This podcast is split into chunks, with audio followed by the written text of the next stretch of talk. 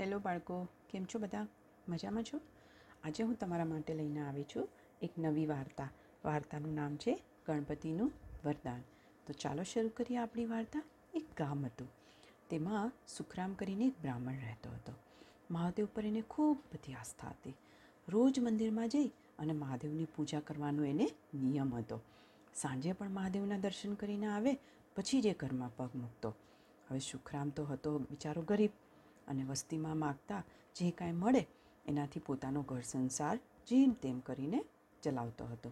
પણ એ ઘણો સંતોષી માણસ હતો. કોઈ દિવસ ફરિયાદ ના કરતો ભગવાનને. હવે એક દિવસની સાંજની વાત છે. ગામ લોકો મંદિરમાં દર્શન કરી અને ઘરે ગયા. મંદિરમાં કોઈ ના હતું. એટલે એકાંતનો સમય જોઈ ગણપતિએ મહાદેવ સાથે વાત કરવા માંડી કે, પિતાજી, આ બિચારો સુખરામ તમને રોજ કાલાવાલા કરે છે. એનું કંઈક કરો ને. તો મહાદેવજીએ કીધું, કંઈક કરવું તો જોઈએ ગણપતિ. તમે પણ એનું કંઈક મંગલ કરો ને. તો ગણપતિ બોલ્યા, કે ભલે પિતાજી, તમે જેમ કહો તેમ. આવતીકાલે ઉત્તરાયણનો પવિત્ર દિવસ છે, તો સુખરામને આવતીકાલે બે હજાર રૂપિયા મળી જાય, એવું હું કરીશ. પાર્વતી કહે, બરાબર છે બેટા. બે હજાર રૂપિયા એ કંઈ બહુ મોટી રકમ નથી. બિચારાએ મહાદેવજીની ઘણી બધી પૂજા કરી છે. એને માણસનો દિવસ સારો જવો જોઈએ અને કલ્યાણ થવું જોઈએ. પાર્વતીનું આમ બોલવું અને વખતચંદ શેઠનું મંદિરમાં પ્રવેશવું. પાર્વતીજીને બોલતા સાંભળી શેઠ એકદમ આમ સાંભળવા લાગ્યા કે આ કોઈક બોલે છે.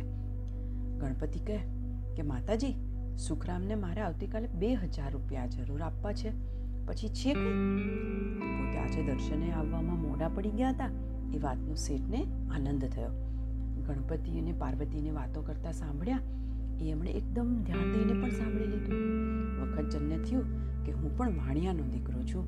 ગણપતિવાળા બે હજાર રૂપિયા હાથ કરું ત્યારે હું પણ ખરો. એમ વિચારી અને ચડચડ દર્શન કરી અને એ સુખરામ મહારાજને ત્યાં પહોંચી ગયા. કોઈ દિવસ નહીં આજે મક્ખી ચૂસ શેઠને પોતાના ઘરે આવેલા જોઈ અને સુખરામને નવાઈ લાગી.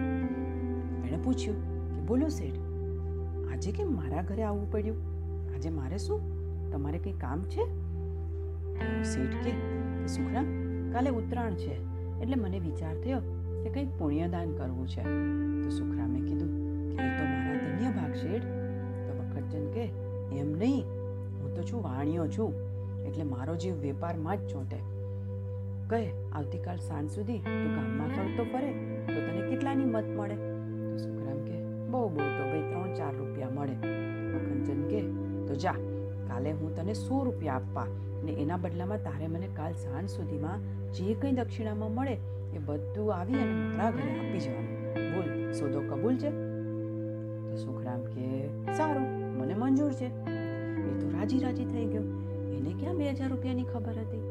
શેઠે તો તરત પોતાના ઘરે જઈ અને રાજી રાજી થઈ ખાઈ પીને સૂઈ ગયા.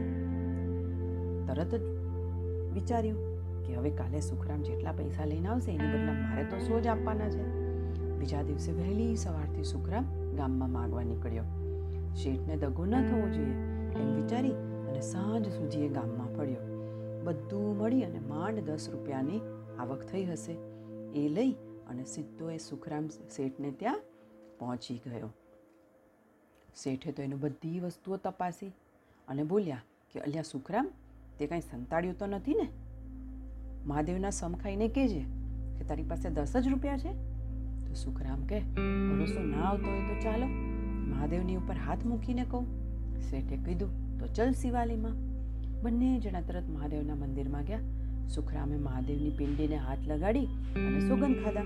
પોતાના નેવું રૂપિયા પાણીમાં ગયાની શેઠને હવે ખાતરી થઈ ગઈ. એવામાં શેઠની નજર ગણપતિની મૂર્તિ પર પડી અને મનમાં ને મનમાં બોલ્યા કે આ નક્કી પાંદાડાએ જ મને ફસાવ્યો.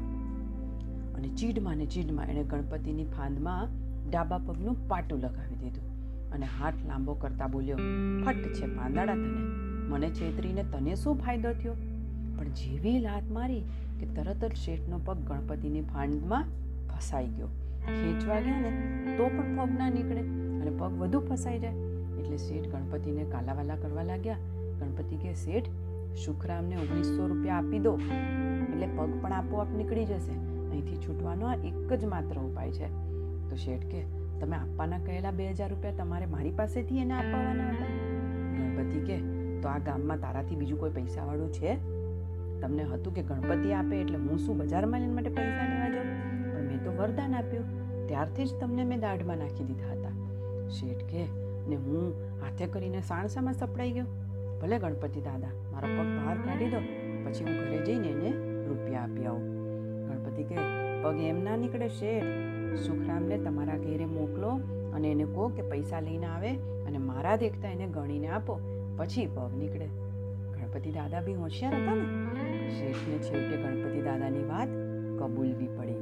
સુખરામે જઈ ને શેઠાણીને વાત કરી, એટલે તરત એ ઓગણીસો રૂપિયા લઈ મંદિરમાં આવ્યા. અને પછી શેઠે એ રૂપિયા સુખરામને ગણીને આપ્યા, ત્યારે જ એમનો પગ ગણપતિની ફાનમાંથી બહાર નીકળ્યો.